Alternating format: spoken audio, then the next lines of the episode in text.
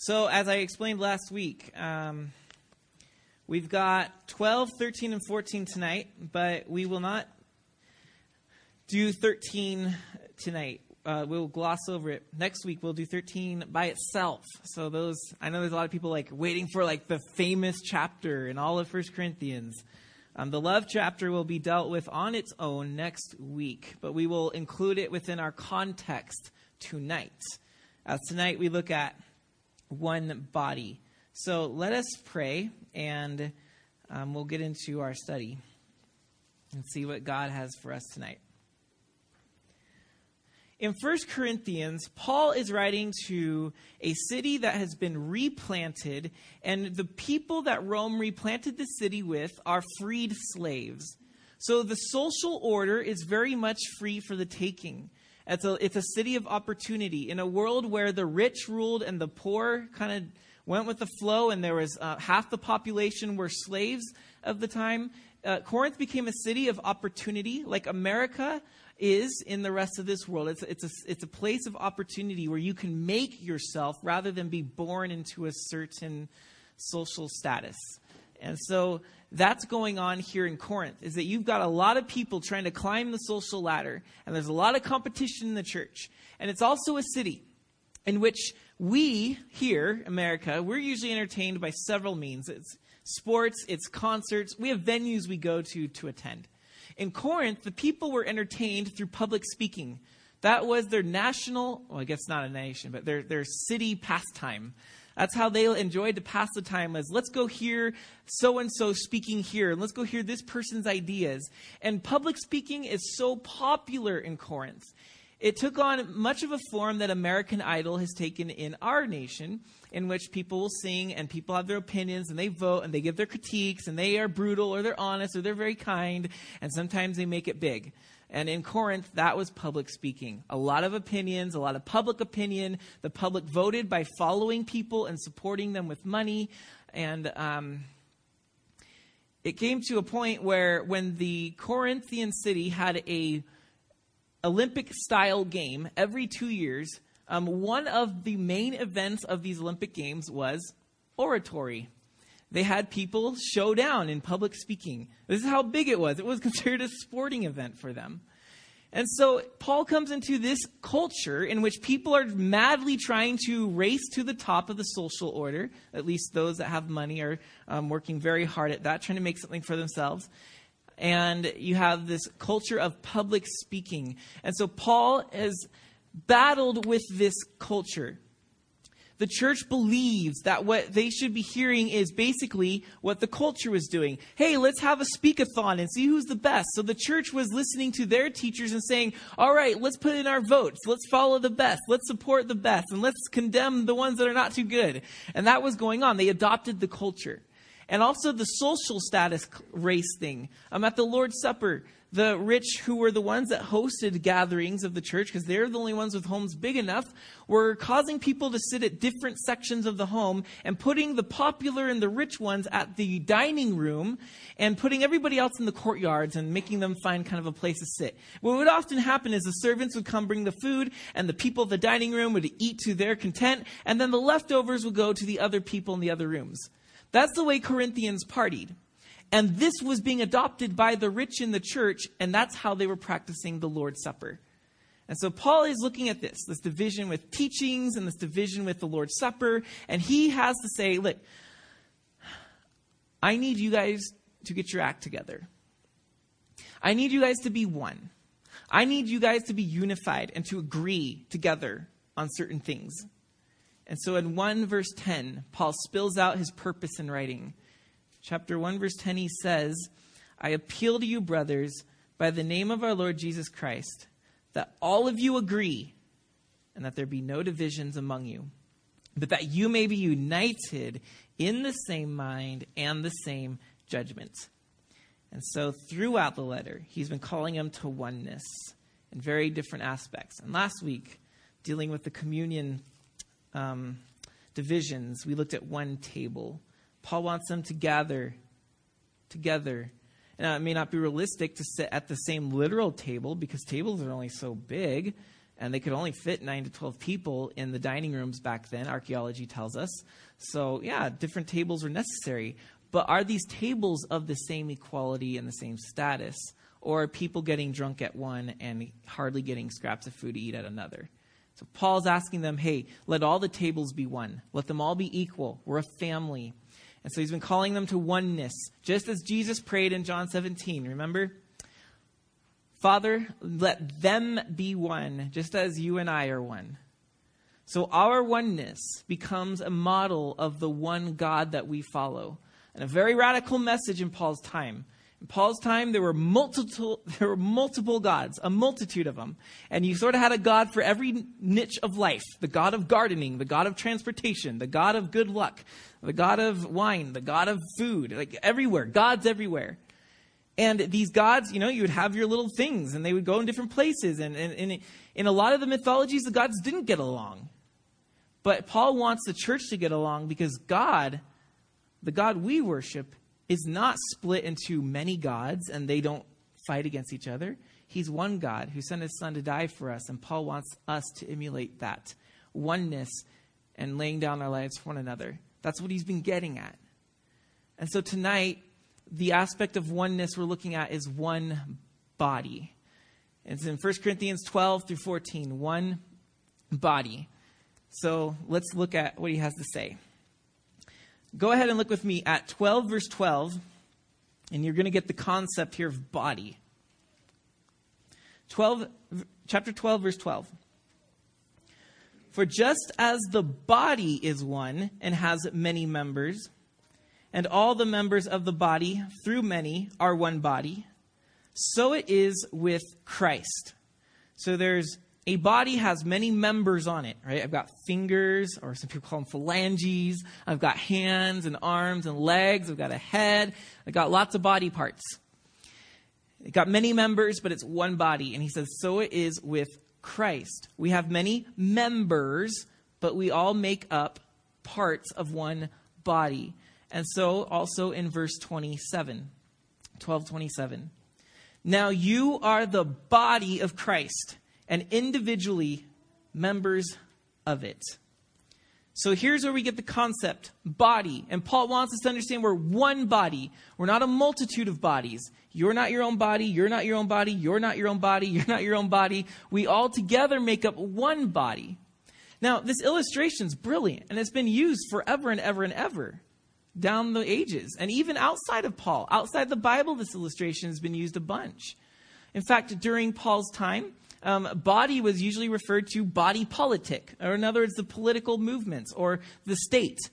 Uh, they, we even today we call the head of the state, and then you've got the body. It's all the people, all the members of society. And writers during Paul's time would write about how the state was like a body, and everybody served its functions. Different parts of the body flowed, and, and the, the government was the head. And so this was a very common illustration. It's always been a common illustration. It's brilliant. The idea that we're all different people, we're all different body parts, if you will, making up this one body. So we're going to look at that. We're going to look at the different body parts that you might be, whether you're the armpit or the toe or the glorious right arm. Um, we're going to look at those and, and see the, the diversity, but the unity amongst us as we function as one body. But before we get to that, we need to step back just for a minute and say, is this just a well used metaphor? Is this just a well used illustration that we're all so used to hearing, we're immediately going to jump into the assumption that, yes, we're all different, but we're all one? We get what he's saying. Or was there something specific about the body that Paul wanted to bring out as well? For example, you could use different illustrations to make the same point. An orchestra right? An orchestra is many instruments, but one sound. That's the idea with an orchestra. You got different instrumentation, and even amongst the different instruments, you have the violins, and the violins are divided into different parts that are playing different melodies and harmonies. So even different instruments and different parts for the different instruments, and then you've got the lead violinist, and who's got his own little part, and it's crazy intricate, up to a hundred uh, different parts within an orchestra, even sometimes more. And yet all of them are following the head, the conductor who's telling them all when to play and what to play and how to play. And it all comes together. So here we have a similar illustration. But Paul doesn't choose to use a musical illustration here, he chooses the body. And this is what I want to propose to you is that the body is important, yes, to say we're all different, but we all need to come together and be one. But it's also important because what Paul wants to say through this passage is that the church, those who follow Jesus, are not just a normal version of humanity. They are a new humanity. So that this is a new body. Adam was the first body, he was the first man. And he had been given the entire world to run and rule underneath God's authority. He and Eve, they were the kings and queens of creation, but they mess it up. They rebel. And then we see everything sort of deteriorate, and the creation is not ruled whatsoever. It's in, all in chaos. And we know later that Paul's going to tell us in, in chapter 15 that Jesus is the new Adam. That as Adam was the first man, the first body that came, Jesus comes as a new Adam, given the same exact goal, but he's not going to mess it up this time. He is going to rule over the earth. And we're going to join him, Revelation tells us. And so Jesus is the new Adam. He's this new body. And those that follow him are joining into a new way of being human. So, as Paul calls us to be the body of Christ, he's actually not just using an illustration, but he's calling us into a new humanity.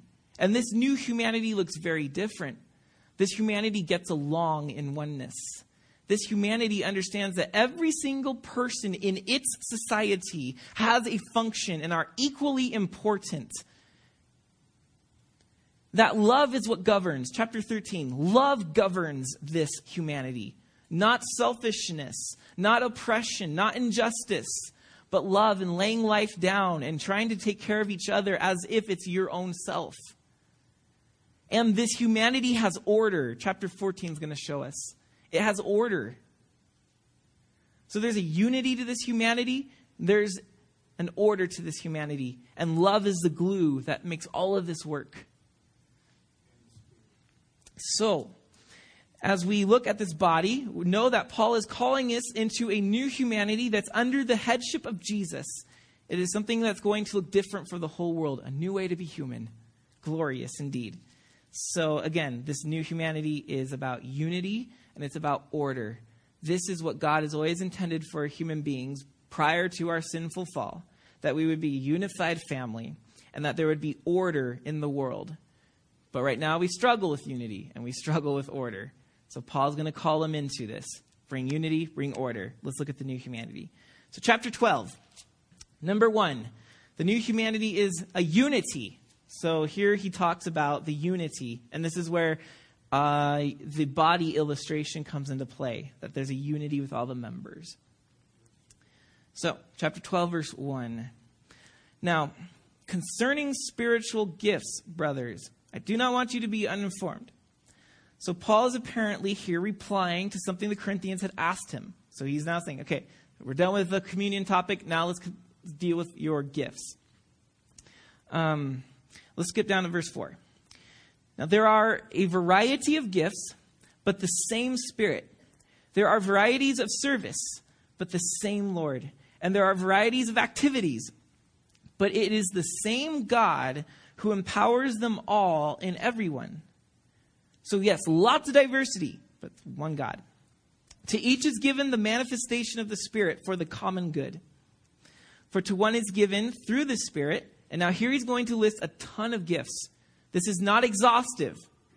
All right, this is not a closed list. It seems to be that Paul's rattling off some ideas, and then you could almost, if this was a modern writing, you just put etc. at the end. Like, like just keep going. There's more to be added to this. And um, a reason for thinking that is his lists of gifts are never the same. In Romans 12 and Ephesians 4, very different sets as we have here in um, 1 Corinthians 12. So, in other words, you don't have to sit here and go, which one am I? Sometimes you just what are you good at? That's your spiritual gift. And so there's a whole list of things not even mentioned. So, but here he is. Here he's going to list some of them right here for us. Give us some examples. For to one is given through the Spirit, verse 8, the utterance of wisdom, and to another the utterance of knowledge according to the same Spirit, to another faith by the same Spirit, and to another gifts of healing by one Spirit, to another the working of miracles, to another prophecy, to another the ability to distinguish between spirits, to another various kinds of tongues, to another the interpretation of tongues. All of these are empowered by one and the same Spirit who apportions to each one individually as he wills. So you have gifts. Where do these gifts come from? They come from the Spirit, he says. The one God, the one Spirit who's giving all of us, the many parts of us, he's giving us our gifts, but it's coming from one source. So Paul wants them to realize that our gifts are not a competition. It's not to see who's better than who's at this or that but they're all coming from the same source so that by using our gifts, we're all gathering around the same source. Now, if you look at verse 7, we're going to learn something about these gifts. There's three points to understand about these gifts. Verse 7 To each is given the manifestation of the Spirit for the common good. So, first, as we already mentioned, we saw there at the end of verse 11, the gifts are given to us they're given to us by the one God so that we be one people. You see that? To each is given. So this is not something I work up in my own um, ability. Nothing I can boast about. Like, oh, I'm an amazing artist, and all of you need to worship my artwork because I'm just amazing. I'm godlike in it. And, you know, I did this. I created um, my ability to do this. And Paul would say, not so fast, not so fast. This ability was given to you. So, yes, use it, and yes, let people see it. That's not being proud, but let them know who gave it to you. So it's given to us. We can't, we can't rank one another according to gifts because by doing that, you're actually telling God who um, is important. And He said, No, this is all coming from me, and I'm giving, I'm choosing here. There's functions I want each person to play. So we have to understand that these are given, not earned. It's not like teachers, because somehow, you know, we are the cursed ones that stand in front of everybody. Um, it's not like they somehow earned some special favor from God. God simply said, I choose you. And you got the unlucky lot of the lottery. Just kidding. It's not quite that unlucky. Although James says that they are under severe judgment. So, aren't you jealous? so, to each one is given so that's first. It's given uh, a manifestation of the Spirit for the common good. So, second, we see that the gifts are not for you, they're for the common good. They're for the body, they're for the unity, the bringing the body as one. Now, gifts we think of that like, so what's my spiritual gift? And then we start thinking like, oh, God gifted me with something. This is so cool. I'm special. I got a gift from God. Well, yeah, you are special. You are loved, and He did give you a gift. But listen, the gift isn't for you. The gift is for the body. The gift is for the people next to you and all the people in the body of Christ. So it's for you to use that gift to use it properly. So if, if God gives is if God is giving the body a gift through some ability he's given you, you have to use it or the body will never get that gift from God. That's the idea. So he's given you something, but that's not your gift. It's for the body. So use it so the body gets the gift God wants them to have. That's the idea. So this is for the common good. I receive this ability from God, and now I use it as a gift to the body, God's gift to us. And so, as the body uses these gifts, they are actually blessing one another, and the body is being stronger and it's being built up and it's coming together thanks to us who are humbly willing to be vulnerable and to put ourselves out there and say, I'm not even sure if I'm good at this, but I think God wants me to practice this. Boom. And then suddenly you realize everybody's super blessed by it. And that's when you understand God gifted everybody by allowing me to do that. So it's, it's the body's gift that he's allowing to come to us through the individuals that are using their abilities. Does that make sense? So it's for the common good. Your gift is actually our gift as you use it. Then, third, it's given to us. It's a gift for the common good of the body. Um, third, again in verse 7, to each is given the manifestation of the Spirit for the common good. Your gift is a manifestation of the Spirit. This is cool. We are actually letting God reveal himself through us.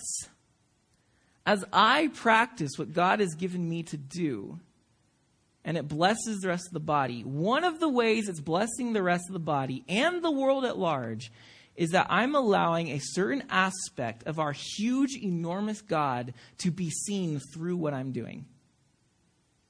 And that's the reason we have so many different gifts, is so that we're not all looking at one aspect of God. But as we use different abilities, we're coming together and we're bringing a much fuller picture of the God that we worship. So that what we do is manifesting the Spirit in our midst. I'm going to come back to that in just a second. But for right now, let's now go to verse 12. And this is where we're going to see what the unity looks like. So the gifts we just learned are given to us. Um, they're for everybody. They're, they're for the body. And they are manifestations of our God. Now, this unity um, is going to be put, brought together through the exercising of our gifts. And this unity has, this is what is always so beautiful in the Bible is that unity always comes with diversity. It's not calling us to a communism of some sort or some, um, we're all the same. We all got to imitate each other. This unity is full of diversity, yet somehow it works together. And that's where we see that there's one God over this one body. So here we see the diversity in chapter 12. Um, For just as the body is one and has many members, and all the members of the body through many are one body, so it is with Christ. For in one spirit we were all baptized into one body. Now here you see some diversity. Jews or Greeks, slaves or free, and all were made to drink of one spirit. So there's diversity, but there's oneness in the fact that the spirit is in us. Now, verse 14. Here the body illustration picks up. For the body does not consist of one member, but many. If the foot should say, because I'm not a hand, I do not belong to the body. That would not make it any less part of the body. And if the ear should say, because I'm not an eye, I do not belong to the body, that would not make it any less part of the body. In other words, it doesn't matter how you see yourself, okay? You don't determine what status you are in the body. You belong to the body, whether you feel important or not. You have a function. And Paul wants us to realize that there is, a, there is a vast importance. There's just a lot of diversity in what we're doing foot, hand, mouth, eye. So he continues in verse 17. And this is where you see why diversity is important. If the whole body were an eye, where would be the sense of hearing? And if the whole body were an ear, where would be the sense of smell? And if everybody was a teacher, who would there be to learn? Right? Actually, to be honest, teachers are the ones learning the most, just so you know. You guys are getting gypped. I learn way more than you guys learn. So I'm sorry. You guys are getting the scraps, leftovers. I'm eating all the fat here. and some of you have tried to teach. You know that. You know that's true. Um, anyways, so as it is, verse 18, God arranged the members of in the body. God arranged it. He chose what your special function is. It wasn't He's got favorites. He, he simply chose that you need to have different functions in this person. And each one of them as he chose. Verse 19 If all were a single member, where would the body be? As it is, there are many parts, yet one body. And so, Corinthians, they need to understand you can't all look like the special rich leaders in your church. They might want everybody to look like them. You got to worship the way I do. You got to eat the way I do. Remember the whole meat issue? you got to do everything the way I do it. Well, wait a minute. Paul's like, we're not. There's no legalism here where we're supposed to be conforming to the same exact uh, strict standard. There is a diversity because our God is a diverse God. And furthermore, it's very tragic when missionaries go into their mission field and they bring their culture, wherever they came from, let's say Americans, because we're very arrogant, we do this. We bring America to Uganda and we say, you're going to worship Jesus like Americans do. And the Ugandans like, we don't want to become Americans. And some people begin to equate Christianity with a culture, a national culture. Do you remember the Jews and Gentile arguments? Remember that in Acts? That's part of what was going on. Paul was a champion for the Gentiles, saying, wait a minute, Christianity is not a culture of some nationalism. Gentiles don't have to become Jews in order to follow Jesus. They can be Gentiles. Let them express whatever Gentiles express, and let Jews express whatever Jews express, and let them do that as one under Christ. There is much diversity, even culturally. And so it is a beautiful thing to see the way other nations and other cultures worship God. The way that they express their love for Him, the way they do missions, the way they do church, the way they are the church. And you know, we would be better for seeing this diversity rather than saying, well, they've got it wrong and we're going to teach them a better way. so this diversity is beautiful. And I believe, guys, we don't understand how beautiful the church is yet because we, frankly, just understand our little sliver of God's body here in America. We just understand one little sliver, very consumerism driven. You know, who who's got the best church? I'll go to that one. Um, to see the church in all of its different cultures would be very beautiful, and that's I look forward. Revelation five talks about every nation, tribe, tongue, and language is. Um, worshiping Jesus at once. And that will be so incredible to see the diversity brought there. So, this unity is not a, all right, everybody look the same. It has a very wide spectrum of flavor. But it also has equality. So the diversity doesn't give you rankings, like these people are more important than these people. There's equality. So that's what we see in verse 20 1. The eye cannot say to the hand, I have no need of you, nor again the head to the feet, I have no need of you. On the contrary, the parts of the body that seem to be weaker are indispensable. And on those parts of the body that we think less honorable, we bestow the greater honor. And our unpresentable parts are treated with greater modesty, which our more presentable parts do not require. Do you get the picture? Uh, there's, there's parts of your body that are usually not shown, but they're very important parts of your body. So Paul's saying, it, it, look, the rich in the church might be very visible, and then and they might be sort of ashamed when people are coming over the house, like they're kind of tucking the others, the, the less desirable ones away. And Paul's saying, what, what is this inequality thing? The ones you're embarrassed about, the ones you're trying to cover up, think about what you cover up on your body. Think now about their status pretty important. Um, of course, it could be talking about your um, modesty organs, the ones that should have modesty, or it could also be talking about the ones that are covered up inside, like the heart, the lungs, the liver. Those are very important too.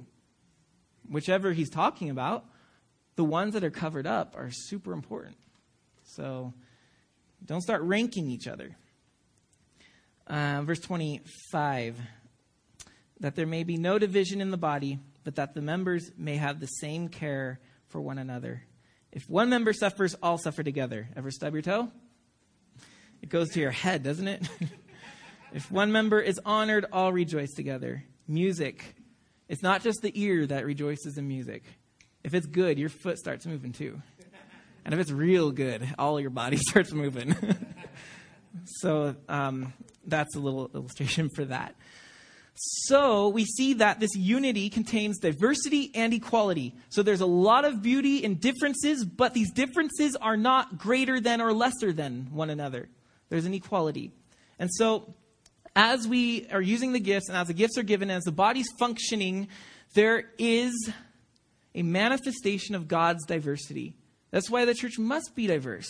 Because we don't have a boring black and white God. We have a multicolored, dynamic, multidimensional God. We have a God who is so beautiful and colorful, it will blow the greatest beauty in this world we've ever seen out of the water. We don't even know what he's capable of because we live in a fallen world and we have colors that are probably very fallen too. We don't, and I'm, uh, sometimes the church can be very boring in the sense that we show one mode of how to live. Like, this is it. Mm, you come on Sunday and you listen to somebody sing to you and listen to somebody talk to you, and then you go home and you call it good. I also gave my tithe. We're good. Like, that's, that can be very, um, that's, that's one dimension, I guess. That's one color. But hey, wait a minute. Like, just like HD TV is much better than the. Some of you guys grew up on black and white TV, didn't you? Um, just as TV has come a long way in our viewing experience, so it is with the church that the church needs to function in a way that individuals have their ability to show the unique manifestations of the Creator all coming together so that we don't just have two blobs of color, but we've got a full coloring book and the people of God are offering to the world their version. You might be a purple, you might be a shade of plum, you might be lime green, you might be ocean mist, whatever that is. You might be, you know, there's all these different colors, and as we use our gifts and we find our function within the body of Christ, they are displaying a deeper, more dynamic, more colorful God, the true beauty that this universe was meant to see. And that's why I say that we are the new humanity. And part of what a new, hum, new humanity does is it brings a unity in which a multicolored God is being shown. And we're showing the world that, look, this dead, decaying carcass will be resurrected one day, and we are the forebearers of what's going to come. We're supposed to be demonstrating the heaven to come right now here on earth. And that's what people should be seeing. We're manifesting our multicolorful God.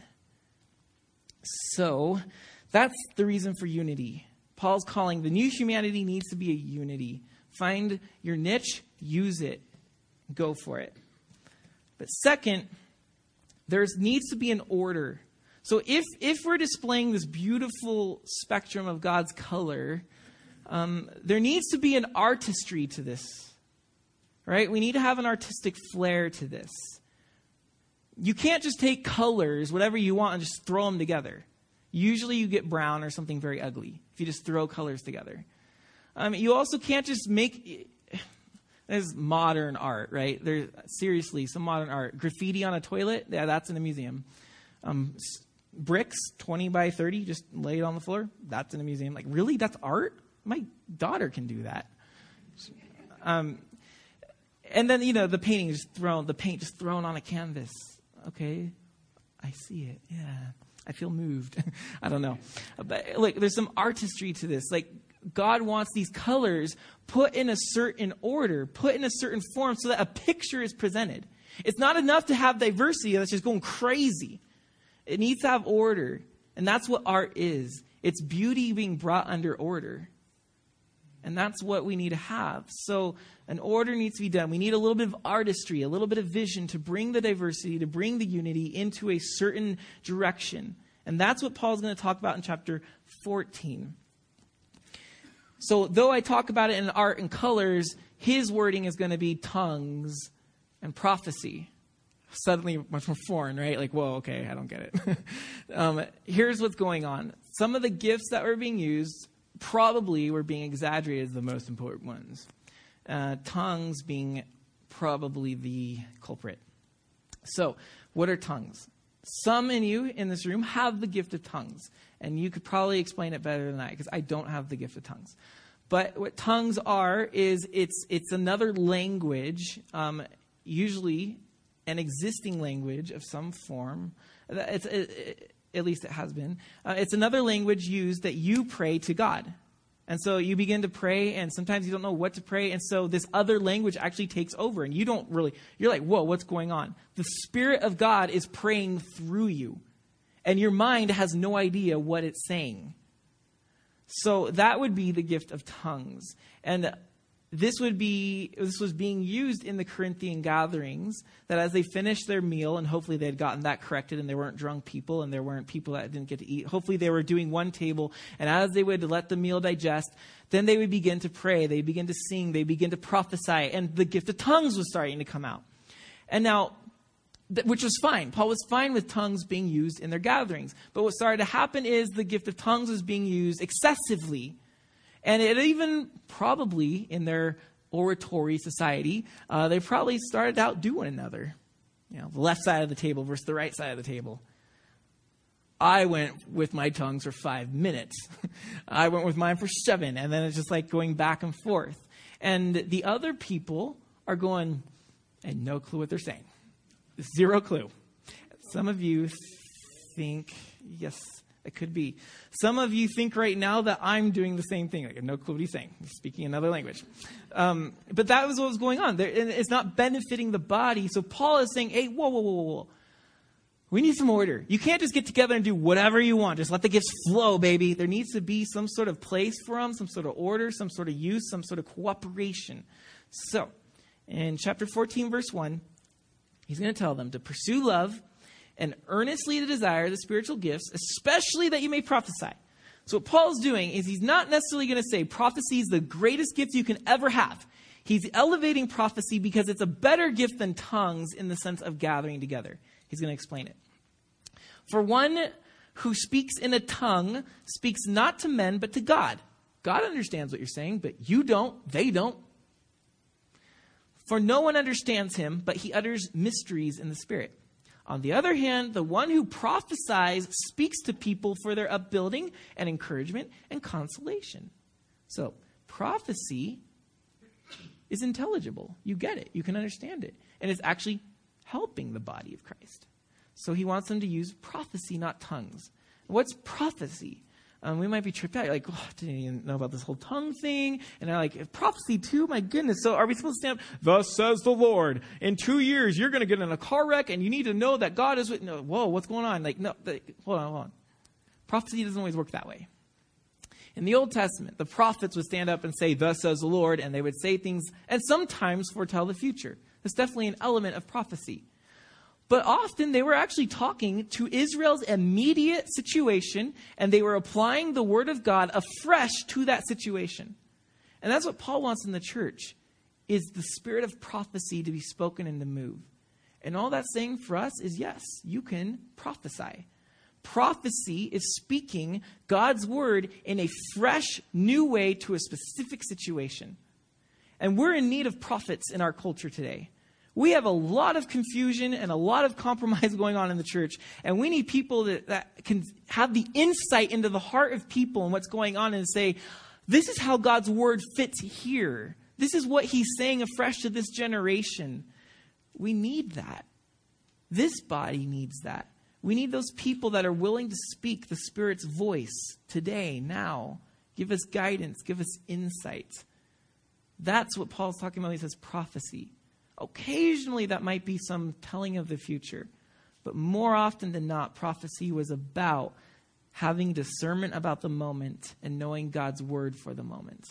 That's prophecy. And some of you may have been prophesied over. You may have been in a gathering where prophecy has happened. It's powerful. Teaching informs the mind, but prophecy grabs the soul and it grabs the spirit. And some teachers have a gifted combination of both where they're very informative and also sometimes that element of prophecy and you you usually don't know when you're using it. It just comes out and like bam that's where the life change is happening. God is speaking specifically in that moment. Um, that's what paul's encouraging. So don't be weirded out by the word prophecy. I know it's it's an unused word in our culture so we're weirded out by it. So maybe we just need another word for it but whatever. Um, that's the idea. Okay so the one who speaks verse 4 in a tongue builds up himself but the one who prophesies builds up the church. So, what should you use when you gather? Yeah, the one that builds up the church. So, hey, tongues are fine. Use it at home, though. Have your own private um, relationship with God in that sense. But together, use the more beneficial gift of tongues. Now, um, it's a lengthy passage, and for time reasons, it would not benefit us to read every single verse. So I do want to just point out a couple things about it, though. So let's look at verse 13.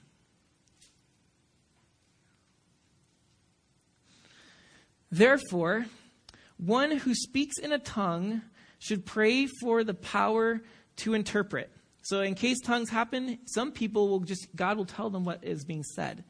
Um, for if I pray in a tongue, my spirit prays, but my mind is unfruitful. What am I to do? I will pray with my spirit, but I will pray with my mind also. I will also praise with my spirit, but I will sing with my mind also. Paul's calling for, hey, let there be a level of intelligence in the church. We can't just check the mind out and say, It's all faith and it's all emotion. We've got to have some sort of intelligence. There is reason in Christianity. And C.S. Lewis is famous for bringing that to our table. We're very grateful for C.S. Lewis because he does bring a bit of intellect into our faith. And many current people today, too. But for some reason, the dead ones are the safe ones. Um, it's true. It's true.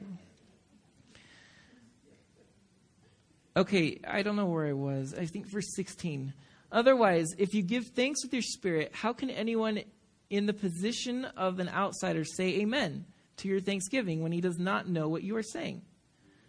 For you may be giving thanks well enough, but the other person is not being built up. So again, just that use something that everybody understands and can agree together on. So I thank God, verse 18, that I speak in tongues more than all of you, Paul says. All right, so Paul there is boasting about his gift of tongues. I speak more than all of you. Probably his purpose here is to say, stop having a competition. I win. So just drop the tongue issue. Nevertheless, in church, I would rather speak five words with my mind in order to instruct others than 10,000 words in a tongue. So they're the rebukes. Drop the tongue issue. Brothers, do not be children in your thinking. Be infants in evil, yes, but in your thinking be mature. In the law it is written, By people of strange tongues and by the lips of foreigners will I speak to this people, and even then they will not listen to me, says the Lord. Thus, tongues are a sign not for believers, but for unbelievers, while prophecy is a sign not for unbelievers, but for believers. Okay. Um, verse 20, eh, he's going to explain then that if you guys are always speaking in tongues and an outsider walks in, what are they going to think? What in the world is going on? Uh, either they're crazy, they're speaking in gibberish, and I don't get, I have no place here, or probably what Paul's thinking is t- uh, speaking in, okay, eh, the prophecy of um, the society in the temples, the prophets and prophetesses would just lose their mind. They would they would have ecstatic experiences, and, and the more you lost yourself, the more possessed by the God you were. And so they would just go crazy. And Paul's saying that's not the way the church operates. The Spirit of God doesn't make you go crazy, the Spirit of God gives you self control. And so Paul is bringing this idea that it, if it's from the Spirit of God, it's not just going to come out and you're like, I couldn't help it, man. It's going to be, your mind is going to be active. Your mind is going to understand. Your mind is going to say, okay, I can use it or I don't have to use it. So Paul wants them to have some sort of self control, some sort of order in their gathering. Um, so in verse 26, what then, brothers? When you come together, each one has a hymn, a lesson, a revelation, a tongue, or an interpretation. Let each bring their gift. Let all things be done for building up. Let any speak in a tongue. If any speak in a tongue, let there be only two or three, at most three, and each in turn, and let someone interpret. So Paul says, hey, let only two or three at a time. Make sure you're offering interpretations. If they're going to happen, you got to interpret them and don't let them pile up so that you forget the first one. After two or three, make sure you're interpreting and make sure that's happening. But if there is no one to interpret, verse 28, let each of them keep silent in church and speak to himself and to God. So your tongues are fine, but just keep that between you and God. Let two or three prophets speak and let the others weigh what is said. So here we get an insight to prophecy. So two or three prophecies are uttered, and Paul says, hey, consider it. Because prophecy isn't just Proverbs 29 3, blah, blah, blah. Um, prophecy is, I feel like the Spirit of God is telling us this tonight. Whoa, okay, well, that could be a little hairy. Who are you to say that God is speaking that to you? And so Paul says, let the community weigh it. Is that from God or not? What does the community think? So there's actually a little bit of democracy here. And so he says, after every two or three, make sure you guys give break to weigh what is being said. Is this from the Lord or is it not? So we should never have prophets that run around unchecked and unbalanced, just saying what they want. Like, well, God told me. Well, that's very dangerous. Kool Aid leads can lead to Kool Aid. If a revelation, verse 30, is made to another sitting there, let the first be silent. For if for you can all prophesy one by one, so that all may learn and be encouraged. And the spirits of prophets are subject to prophets. For God is not a God of confusion, but of peace. That's all Paul had to say. so let there be order, let there be peace. not chaos. Now, so that's very clear. So look, the, the diversity, the gifts, they're bringing a lot of color, the multicolors of God. But let there be some sort of artistry to this, not just random. It's got to be ordered. It's got to be going somewhere. There needs to be vision with it. So that's how we bring the beauty of God to the table. Um, that's how the one body should operate in diversity, but together. I'm glad my body isn't going in two different directions at the same time. That would be very challenging. So, um, in verse 33, uh, the middle of it, we get into this hairy situation. I'm addressing it because I know everyone will be mad if I don't. So, those of you who've read ahead have questions here. So, as in all the churches of the saints, verse 34, the women should keep silent in the churches. For they are not for they are not permitted to speak, but should be in submission, as the law also says. If there is anything they desire to learn, let them ask their husbands at home, for it is shameful for a woman to speak in church. Okay. Um, so here you have a very strong statement. The women should be silent. Let them speak at home only. It's a shame to speak at church. However, last week in chapter 11, verse 5, we heard Paul say that the women are prophesying and praying, and he encouraged it. He said, just let them keep their hair up so that there's distinction between roles of men and women. But the women can worship equally with the men. So it almost seems like there's a contradiction here where Paul now says, actually, shut up. Just. and some churches and through history, this has been used as a way of silencing women. And there's been a lot of abuse throughout the years, and in some places today still. So, what are we to make of this? Um, is Paul contradicting himself or what's going on? Well, here's one theory. I'm just going to share the two leading theories. Um, there, there are a few others, of course. There's always someone has an idea. It's how some scholars make a living. But these are the two valid ideas, although I reject this first one. the first is that these two verses, 34 and 35, are post Pauline. In other words, what I mean is that a scribe copying the letters of Paul added this passage in who wanted to have a say in how church was run. The reason for this view is a couple reasons. Um, one, this, these two verses, in some of the ancient manuscripts, they're found actually at the end of the chapter, not here. They're in a different location, which is a hint. It's a red flag for, hmm, might have been inserted by a scribe at some point. Another reason for thinking this is that Paul addresses the churches. He didn't do that throughout Corinthians. He's addressing the Corinthians. But all of a sudden, in all the churches, let the women be silent. Wait a minute. It sounds like a scribe is trying to make a universal statement to everybody. So that's the reason for that theory. However, I think that there is no reason to start doing that. Oh, this wasn't written by Paul. It seems like a scapegoat, an easy way out. Um, there's no reason for doing that unless the evidence demands it. And the evidence doesn't demand it, it just says it could be true. There's, if there's a reasonable explanation, I think we need to go with that. And so here is the most reasonable explanation I found is that um, at the time, women were very uneducated. It was just the culture. You know, the women stayed at home and did the things, and the men, the men were the ones that went to school. And so, just by nature of the culture, as they're sitting in the church and somebody's instructing them on the things of God, the women by nature knew less than the men about things that the speaker was saying. And so, what Paul did not want happening were the women interrupting the entire community for simple questions. Questions that they could ask when they get home from their husband.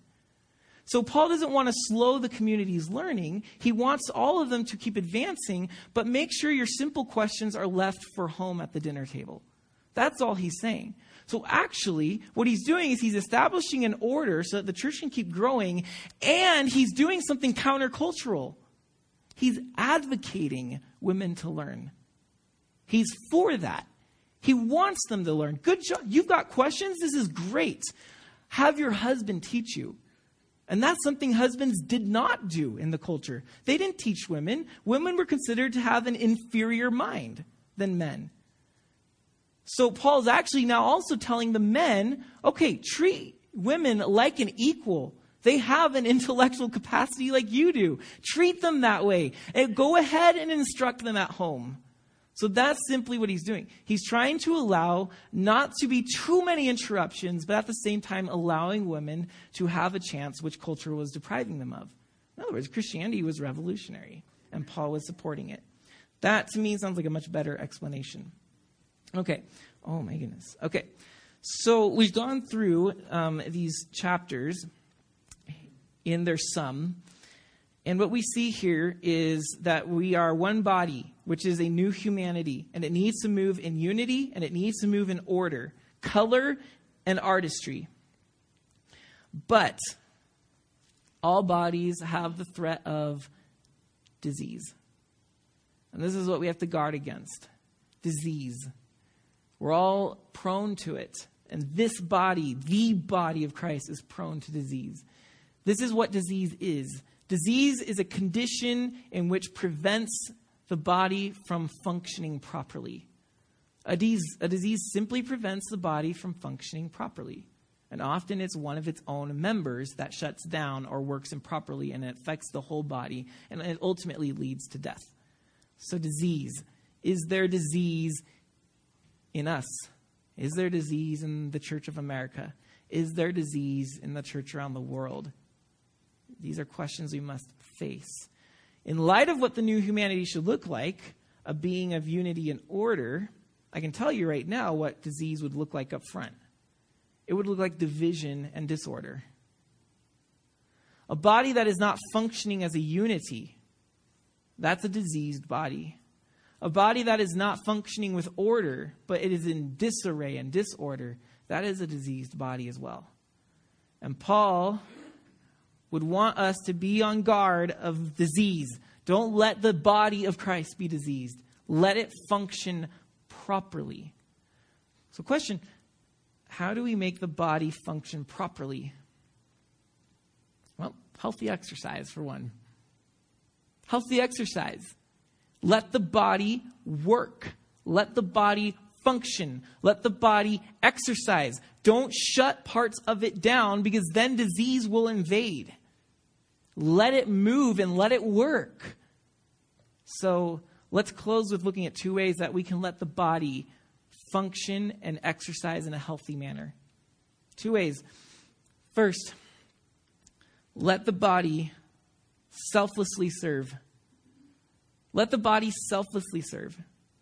That's what Paul wants us to understand. You've been given a gift. remember who that gift is for. It's for the body. So selflessly use it. Serve the body with it. Let it go. You've got to prioritize the body. You've got to prioritize others more than your own gift. All right? They're the important ones. You don't use your gift to exalt yourself. That brings division. That brings disorder. You use your gift to selflessly serve the body. So start using it and start pouring it out for others. That's the idea. Selflessly serve. So, look, understand your place, understand your gift, know what you're good at, know what you love to do, and now use it for them, not you. Selflessly serve. That will prevent disease. Second, skillfully serve. Skillfully serve. It's an important balance. Selflessly serve does not mean, well, okay. Hey, everybody, God uh, wants me to gift the body with teaching. So, I don't know. Where are we tonight? Oh, that's where. Okay, cool. Um, verse 1. I, I, think that's what this is saying. At least last time I read something on it, that's what I understood. Uh, and like, totally unprepared, right? That wouldn't be good. Would that be a gift to the body? You all be like, this is a waste of my time. Isn't aren't the angels playing the Tigers right now? I should be home. Um, that's see, so skillfully serve is very important. God wants you to use your gift the best you can, the very best you can. Yes, it's given to you, but it doesn't mean that God said, here, um, on, a, on a level of skillfulness, 10 out of 10, just given to you. Woo! Nobody starts that way. Everybody works hard at what they're good at and they get better and better at it. And God wants you to get better and better at what you do. But isn't that arrogant? Isn't that proud?